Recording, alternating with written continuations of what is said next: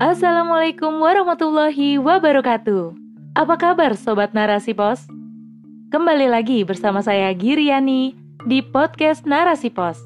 Narasipos.com Cerdas dalam literasi media, bijak menangkap peristiwa kunci. Rubrik Opini. Bencana Ekologi, Buah Busuk Tata Kelola Kapitalis oleh Mahgani Patra. Rusaknya rakyat disebabkan oleh rusaknya penguasa. Rusaknya penguasa disebabkan oleh rusaknya ulama. Dan rusaknya ulama disebabkan ulama dikuasai cinta harta dan ketenaran. Barang siapa dikuasai cinta dunia, ia tidak akan mampu mengawasi rakyat kecil. Lantas bagaimana mungkin ia bisa mengawasi penguasa dan pembesar negara? Ihya Ulum Ad-Din, Juz 2, garis miring 357. Pernyataan Imam Ghazali ini menjadi sebuah refleksi bagi bangsa Indonesia ketika model pembangunan wilayah tidak ditujukan dalam rangka makosid syariah, berbagai kerusakan telah tampak dalam wajah pembangunan dan tata kelola wilayah di Indonesia, sehingga telah melahirkan duka dan nestapa bangsa ini setiap saat. Sebut saja di wilayah Garut bagian selatan, baru-baru ini bencana banjir kembali melanda. Bukan hanya karena intensitas curah hujan yang tinggi, lebih dari itu, banjir terjadi disebabkan oleh adanya aktivitas pembangunan di wilayah Garut bagian selatan. Pembabatan hutan lindung menjadi alih fungsi hutan produktif, pembangunan infrastruktur dan pariwisata menjadi salah satu sebab banjir kembali terjadi di wilayah itu. Sementara di wilayah Karawang tak jauh berbeda. Badan Nasional Penanggulangan Bencana atau BNPB mengatakan 304 rumah terdampak banjir di Kecamatan Teluk Jambe Barat, Desa Karangligar, Karawang, Jawa Barat, Sabtu 16 Juli. Banjir disebabkan intensitas curah hujan yang tinggi, sehingga aliran sungai Cidawolong dan Kedung Hurang meluap ke pemukiman penduduk pada Sabtu sore.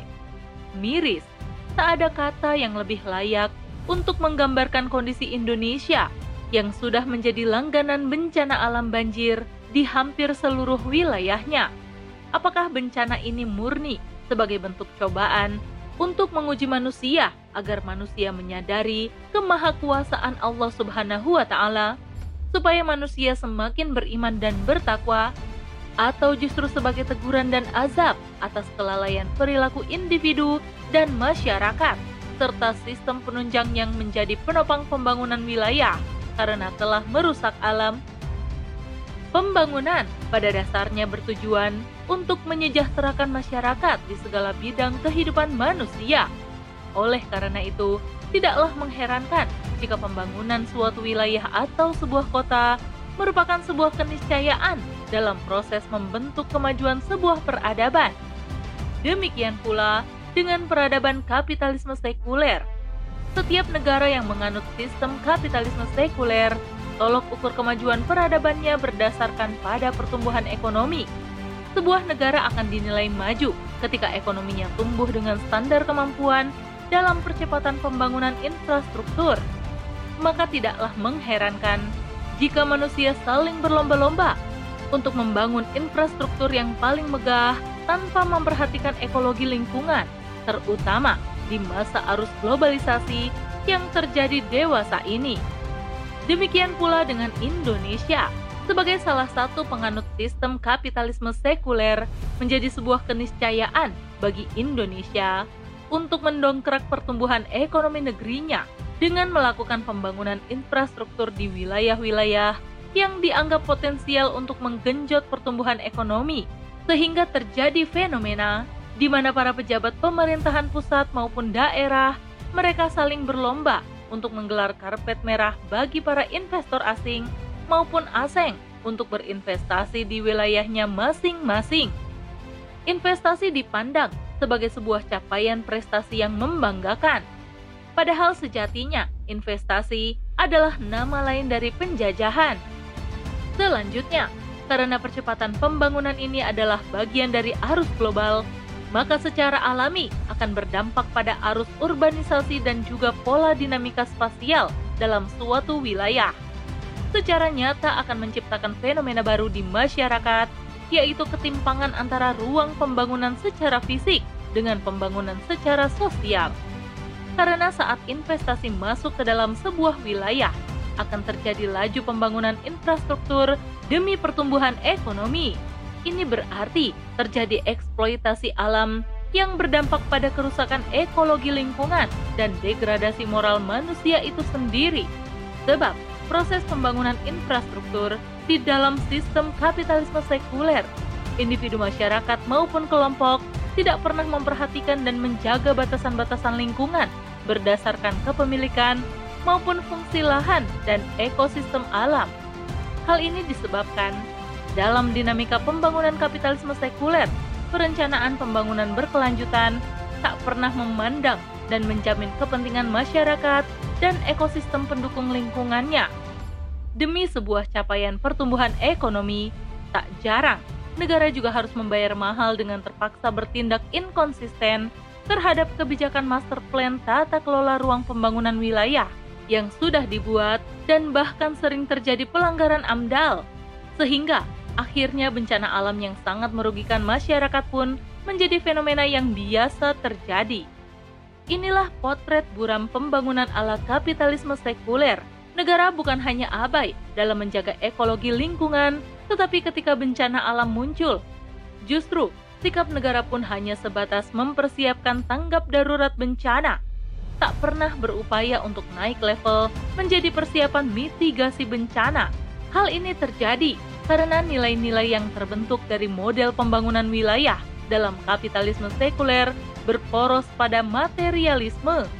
Para pejabatnya hanya fokus pada pembangunan infrastruktur untuk mendukung pertumbuhan ekonomi dan tidak peduli terhadap keselamatan dan kesejahteraan masyarakatnya. Makosyid syariah adalah tujuan-tujuan syariat dan rahasia-rahasia yang dimaksudkan oleh Allah dalam setiap hukum dan keseluruhan hukumnya.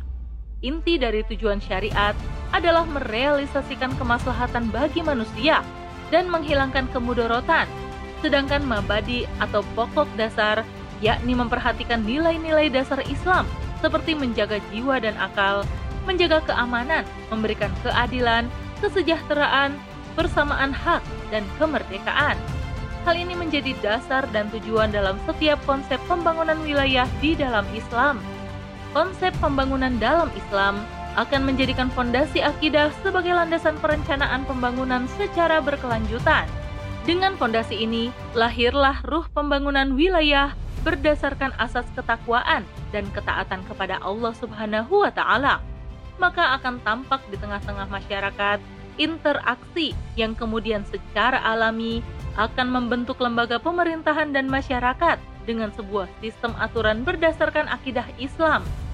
Dari akidah ini akan terbentuk sosiokultural yang secara alami pula terbangun biah interaksi antar individu dan kelompok akan saling bekerja sama untuk menjaga dan melindungi ekologi di bidang fisik lingkungan ketika proses pembangunan infrastruktur terjadi. Sehingga secara alami pula dampak pembangunan infrastruktur ini akan mendorong pertumbuhan ekonomi negara. Demikianlah konsep pembangunan dalam sistem Islam. Setiap proses pembangunan infrastruktur yang dibangun oleh para pejabat pemerintahan di masyarakat bertumpu pada kepentingan masyarakat dan dorongan untuk meraih tujuan makosyid syariah.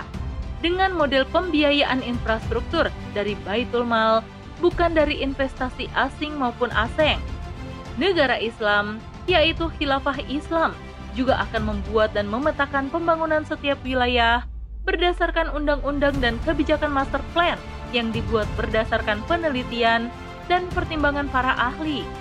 Selain itu, model pembangunan wilayah di dalam Islam juga dibuat berdasarkan pada perencanaan pembangunan secara berkelanjutan.